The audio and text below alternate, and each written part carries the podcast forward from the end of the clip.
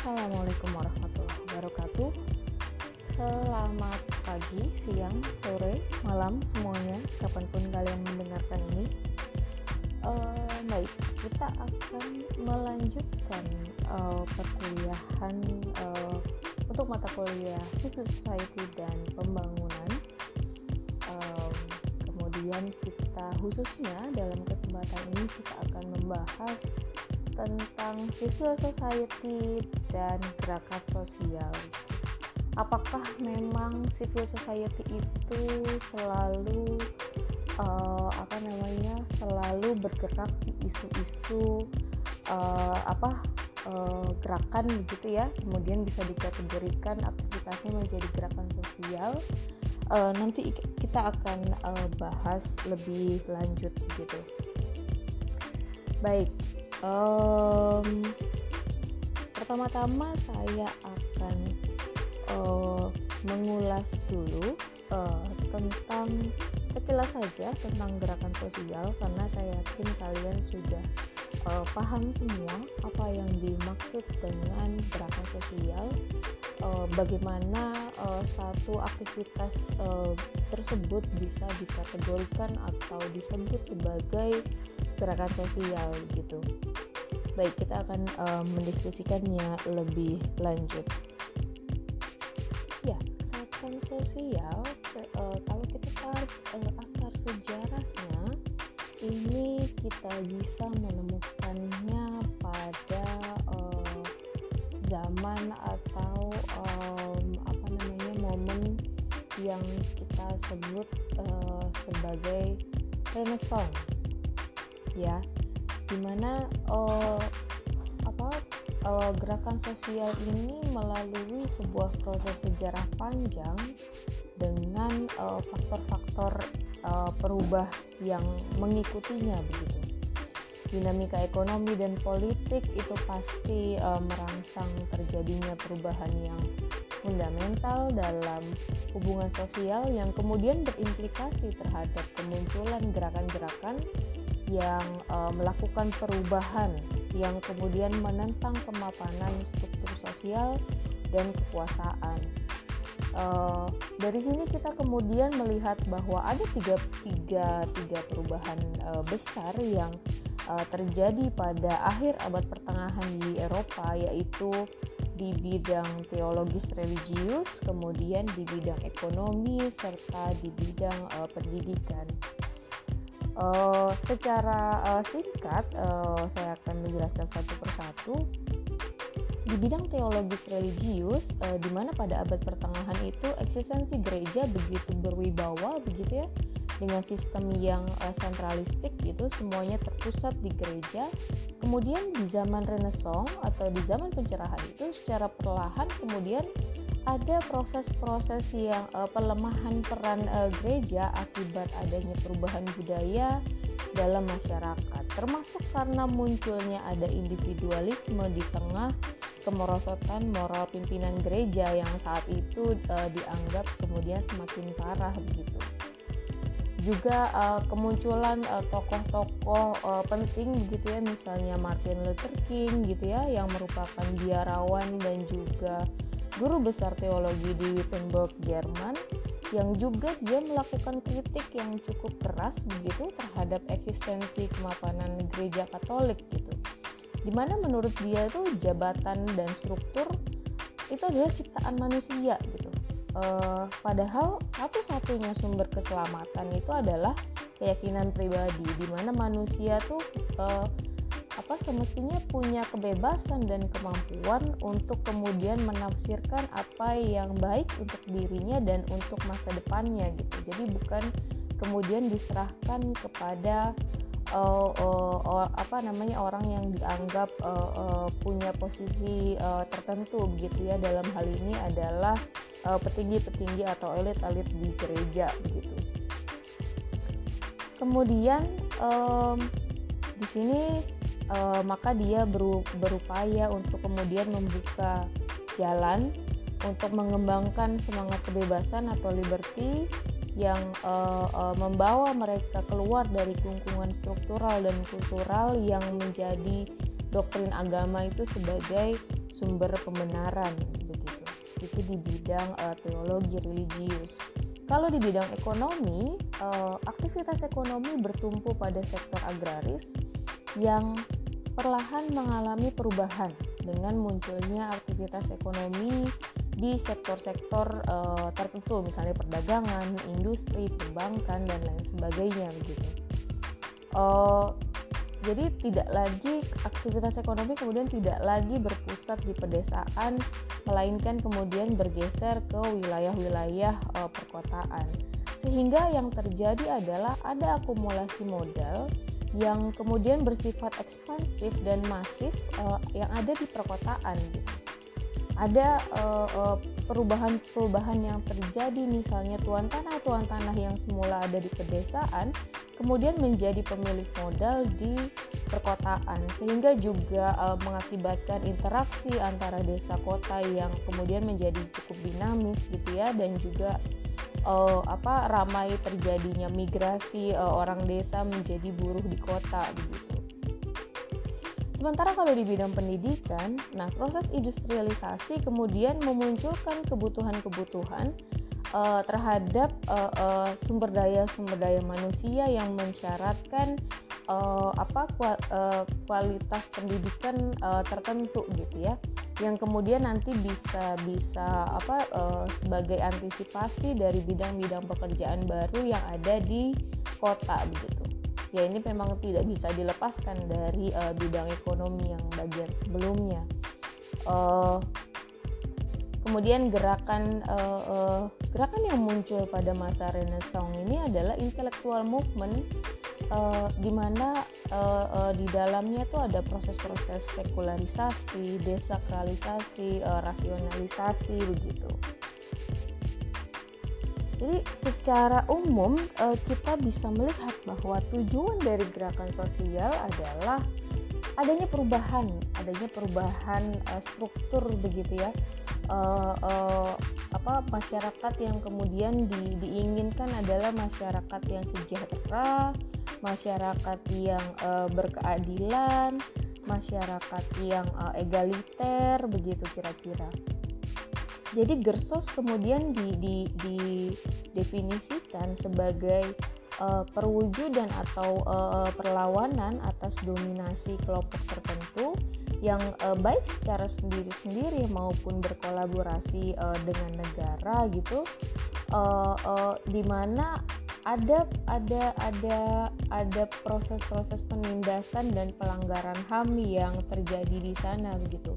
Jadi uh, ketika ada uh, perlawanan atas dominasi di mana dominasi itu melakukan uh, penindasan dan pelanggaran HAM kemudian uh, bisa di, di uh, apa namanya bisa dipahami sebagai uh, gerakan sosial begitu kira-kira. Nah kemudian dari sini uh, secara singkat gerakan sosial uh, yang yang tadi sudah dipaparkan gitu. Kemudian apa hubungannya dengan civil society uh, secara konseptual yang yang sebelumnya sudah pernah kita bahas begitu ya. Ya di sini saya akan ambil contoh uh, terkait dengan uh, peran dari uh, civil society uh, di bidang uh, pendidikan gitu ya. Kemudian kita akan kupas lebih dalam uh, apa kemudian kaitannya dengan uh, konsepsi gerakan sosial gitu. Um, ya seperti yang uh, juga kita ketahui bahwa gerakan sosial uh, uh, adalah uh, apa usaha kolektif yang kemudian bertujuan untuk uh, menunjang ataupun uh, juga menolak perubahan gitu ya.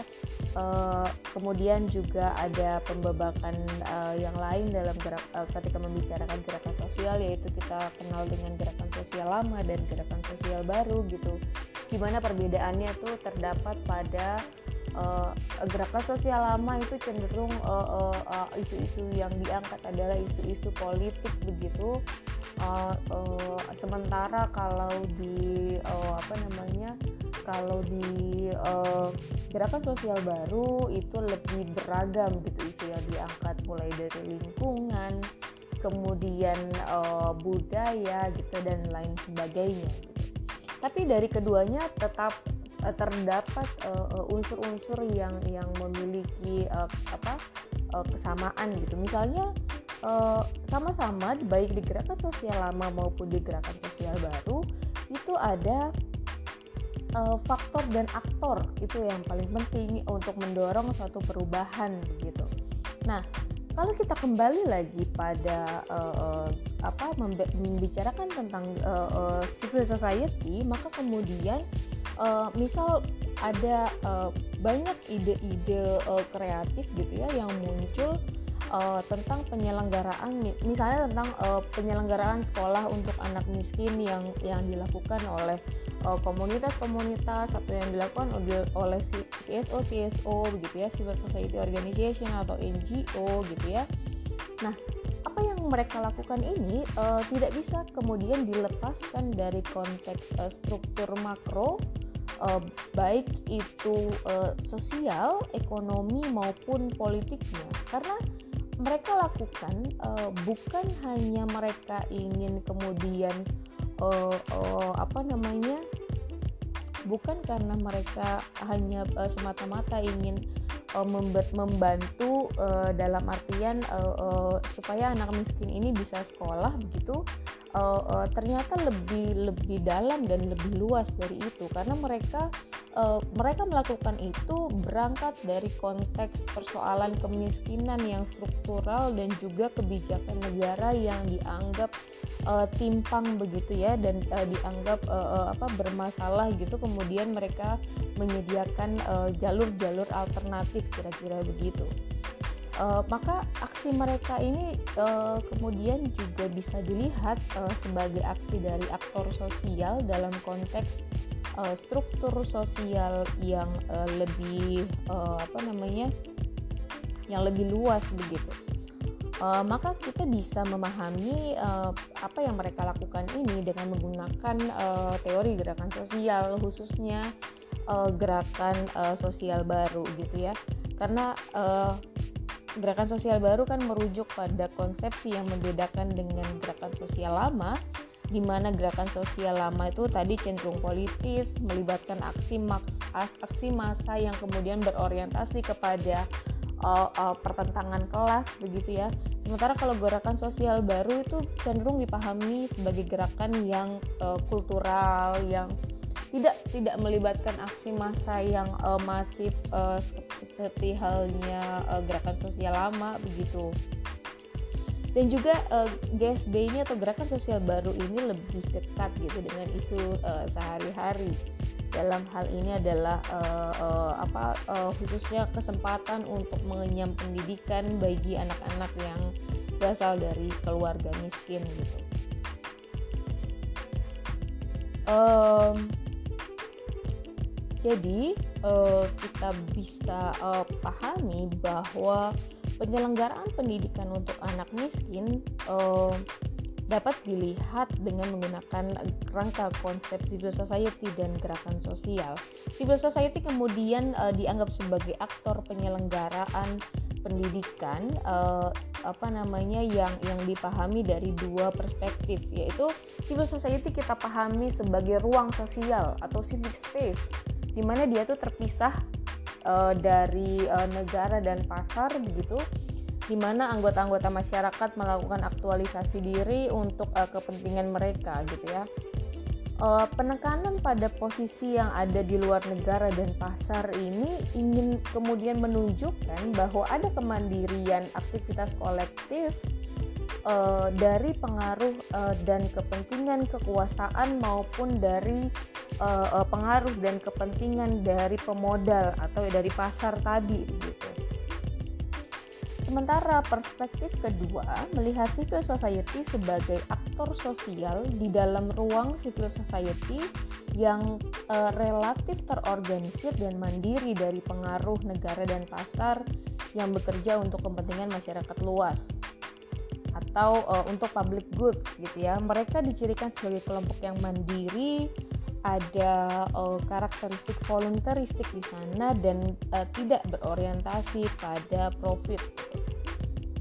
Nah, uh, dalam dalam pengertian uh, sekelompok masyarakat ini uh, civil society kemudian diidentikan dengan yang sering kita sebut sebagai CSO atau Civil Society Organization gitu. Sementara kalau konseptualisasi gerakan sosial baru ini merujuk pada satu konsepsi yang membedakannya dengan konsep gerakan sosial yang lama di mana gerakan sosial lama ini politis ya, melibatkan aksi massa serta berorientasi kelas gitu ya. E, sementara kalau e, gerakan sosial baru ini kultural, tidak melibatkan aksi massa dan lebih dekat dengan isu sehari-hari gitu. E, ya dalam hal ini adalah uh, kesempatan untuk mengenyam pendidikan bagi anak-anak dari keluarga miskin. Nah, uh, saya ambil jadi saya ambil uh, apa namanya ambil contoh empat uh, civil society organization atau empat CSO ini saya uh, kutip dari tulisannya uh, Pak Abdi Rahmat gitu di di di apa namanya di jurnal uh, masyarakat jurnalnya sosiologi UI tahun 2014 uh, eh, ada empat empat CSO yang kemudian dipetakan di sini adalah Yayasan Remaja Masa Depan, PKBM Harapan Mandiri dan uh, apa sekolah sekolah uh, Masjid Terminal dan juga sekolah Smart Excellencia Dompet Duafa. Nah, uh, semuanya semuanya bergerak di, di isu uh, pendidikan khususnya akses pendidikan bagi uh, keluarga uh, anak dari keluarga miskin gitu. Uh, kalau uh, kesamaan dari dari dari keempat uh, apa namanya lembaga ini uh, mereka mereka lahir di tahun 2000-an uh, awal begitu yang memang saat itu kondisinya seperti kita tahu belum belum jauh dari masa reformasi begitu ya jadi uh, memang masih banyak sekali uh, uh, PR begitu masih banyak sekali permasalahan-permasalahan yang yang ada uh, uh, terkait juga dengan isu uh, pendidikan. Nah, uh, seperti yang sudah di, disebutkan di bagian sebelumnya, uh, aksi penyelenggaraan sekolah oleh oleh CSO-CSO ini uh, berangkat dari keprihatinan mereka terhadap uh, adanya permasalahan struktural di lingkungan mereka yang uh, menimpa anak-anak dari keluarga miskin yang kemudian uh, tidak uh, mampu untuk melanjutkan sekolah. Menurut mereka, pendidikan ini secara konstitusional adalah hak dari anak-anak tersebut, gitu. jadi tidak bisa diganggu gugat gitu. Eh, nggak bisa nih persoalan struktural me, apa uh, struktur menghalangi anak-anak uh, untuk me, me, mengakses hak mereka gitu untuk mendapatkan hak mereka begitu. Jadi hal ini kemudian dipandang disebabkan oleh struktur sosial tadi yang makro yang ada di tingkat nasional.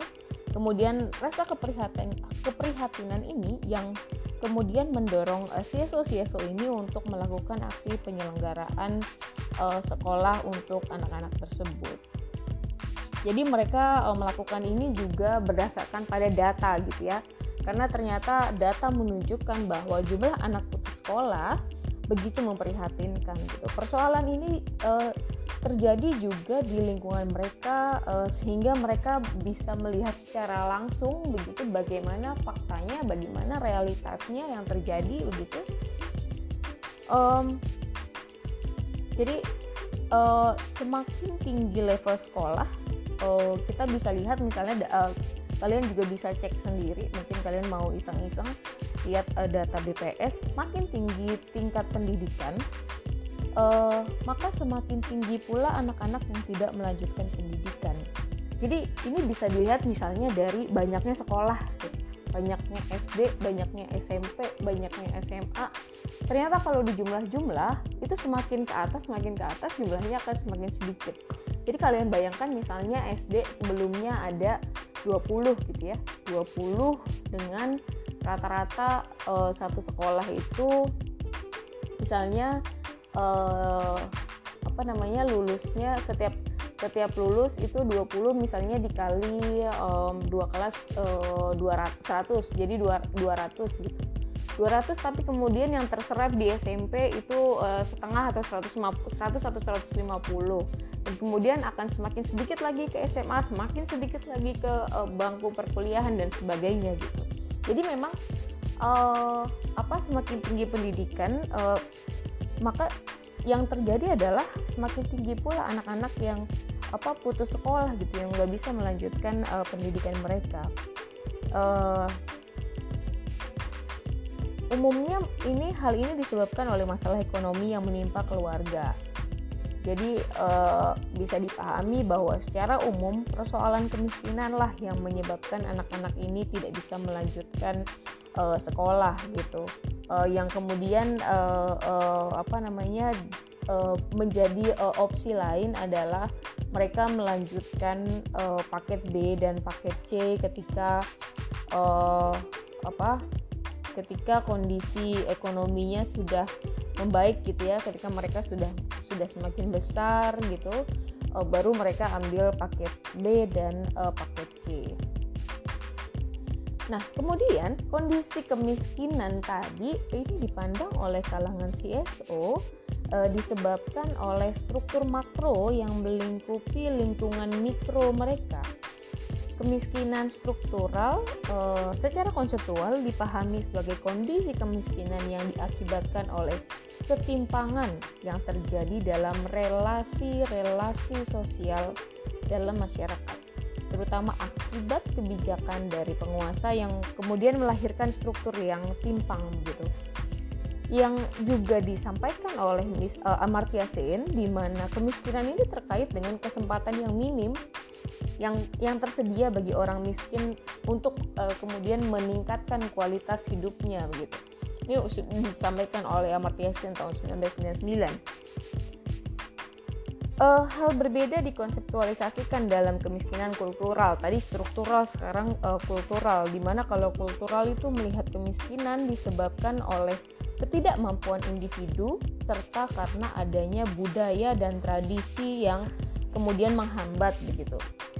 Tapi asumsi kemiskinan kultural ini ditolak oleh kalangan CSO uh, yang memandang bahwa masyarakat Indonesia sungguhnya punya etos kerja keras gitu. Nah, tapi karena struktur pekerjaan yang uh, ada tuh tidak memungkinkan mereka untuk bisa mengakses pada pekerjaan yang layak juga struktur yang ada tidak memungkinkan memungkinkan mereka untuk mengakses pendidikan yang lebih baik gitu jadi uh, membuat masyarakat Indonesia ini miskin membuat masyarakat Indonesia ini banyak uh, angka apa tinggi angka putus sekolahnya begitu. Uh, ditambah lagi menurut aktor-aktor CSO kemiskinan ini sebenarnya lebih disebabkan oleh struktur makro yang terlihat dari ketidakmampu, ketidakmampuan pengelola uh, penguasa untuk mengelola sumber daya kekayaan negara sistem ekonomi yang yang cenderung berpihak pada pemodal besar dan asing uh, juga kebijakan pendidikan yang dianggap tidak lagi berpihak pada kalangan masyarakat miskin gitu ya uh, hal-hal ini yang yang yang yang kemudian uh, di, menjadi dasar bagi uh, aktor-aktor CSO tadi kemudian menyelenggarakan pendidikan-pendidikan alternatif bagi keluarga uh, miskin gitu.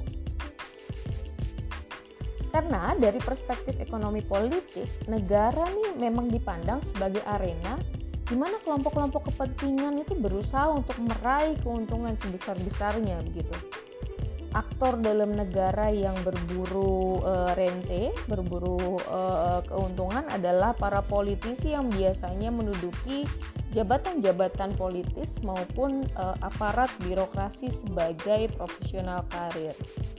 Nah, kemudian perilaku berburu rente ini ber, uh, apa uh, memungkinkan terjadinya ada kolaborasi, ada uh, istilah yang agak uh, uh, apa seksi untuk digunakan adalah perselingkuhan antara negara dan pasar begitu ya. Uh, jadi ini menyebabkan uh, apa? Ini bisa bisa bisa uh, membuat mereka mendapatkan keuntungan yang berlipat, tapi juga di sisi yang lain adalah bisa mendatangkan dampak negatif yang juga ber, berlipat begitu uh, untuk uh, warganya begitu. uh, CSO CSO di Indonesia pun punya penilaian yang sama seperti hal yang tadi. Mereka mereka berpendapat bahwa Indonesia ini adalah negara yang kaya, terutama sumber daya alam. Tapi bobroknya kualitas penyelenggara negara kemudian mengakibatkan ada banyak kebocoran pendapatan negara.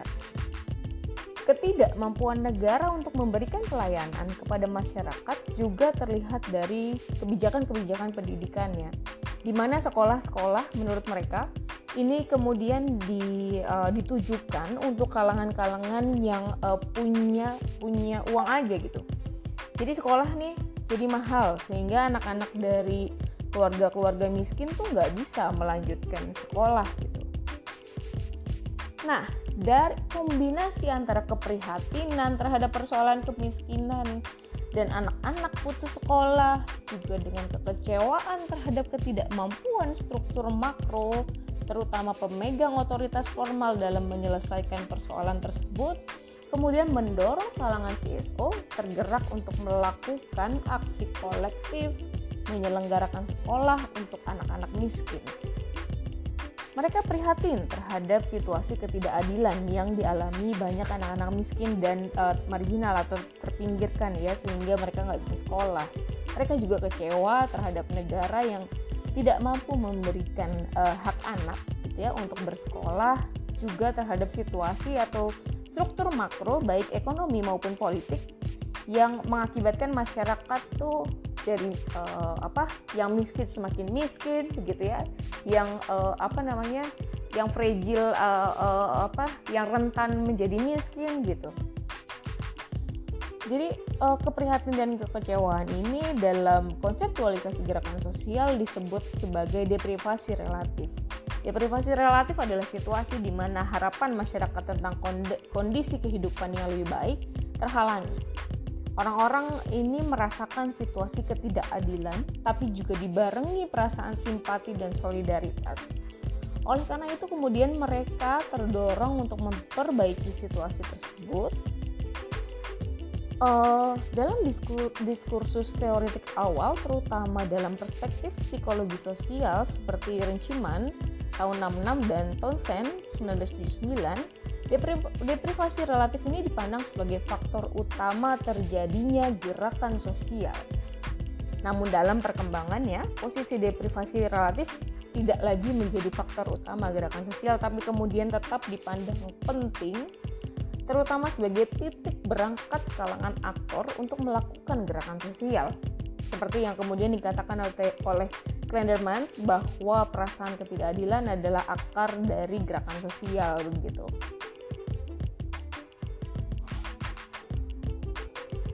Nah, um, jadi gerakan penyelenggaraan sekolah ini bisa dilihat dari sisi aktor yang terlibat. Uh, maka uh, terlihat bahwa uh, umumnya aktor-aktor ini adalah aktor-aktor lokal yang memiliki kesadaran lokal atau komunitas. Uh, sementara kalau dari sisi organisasi organiso, organisasionalnya, mereka adalah civil society organization dengan uh, organisasi um, sederhana yang beroperasi di tingkat lokal atau kemudian kita juga mengenal sebagai community based organization.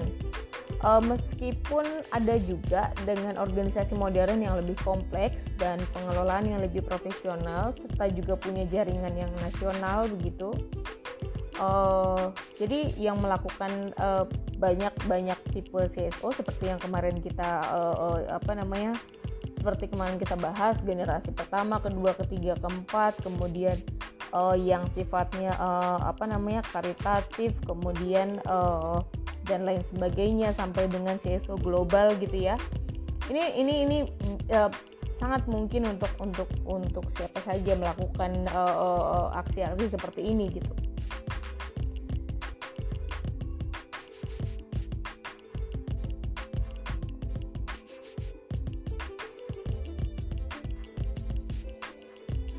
Baik, uh, sampai di sini saya kira uh, semakin uh, jelas bahwa uh, bagaimana kaitannya gerakan sosial dengan uh, CSO begitu ya. Uh, sekali lagi uh, apa sebagai uh, penutup begitu uh, bahwa aksi CSO yang menyelenggarakan sekolah untuk anak miskin ini dapat dipahami sebagai gejala aksi kolektif yang dimaksudkan untuk suatu visi perubahan sosial tertentu. Uh, dan uh, gerakan aksi para CSO ini uh, memilih aksi gerakan kultural yaitu menyelenggarakan sekolah untuk anak miskin. Mereka mengembangkan kekhasan tertentu yang sebenarnya terkait dengan visi perubahan yang mereka yang mereka harapkan gitu ya. Misalnya ada organisasi-organisasi yang berbasiskan pada agama, maka mereka akan menye menye, apa namanya menambahkan uh, uh, uh, apa mata pelajaran mata pelajaran agama di sana begitu. Um,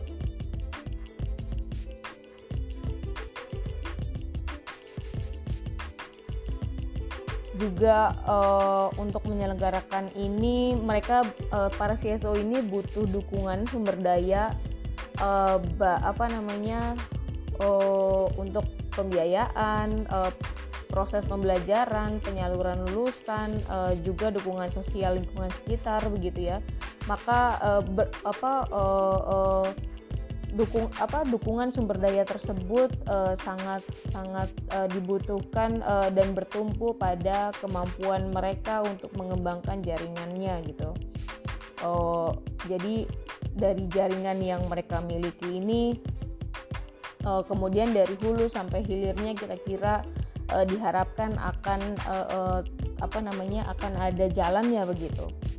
Uh, jadi jaringan juga uh, dipahami bahwa jaringan ini merupakan unsur penting dalam konseptualisasi uh, gerakan sosial begitu ya.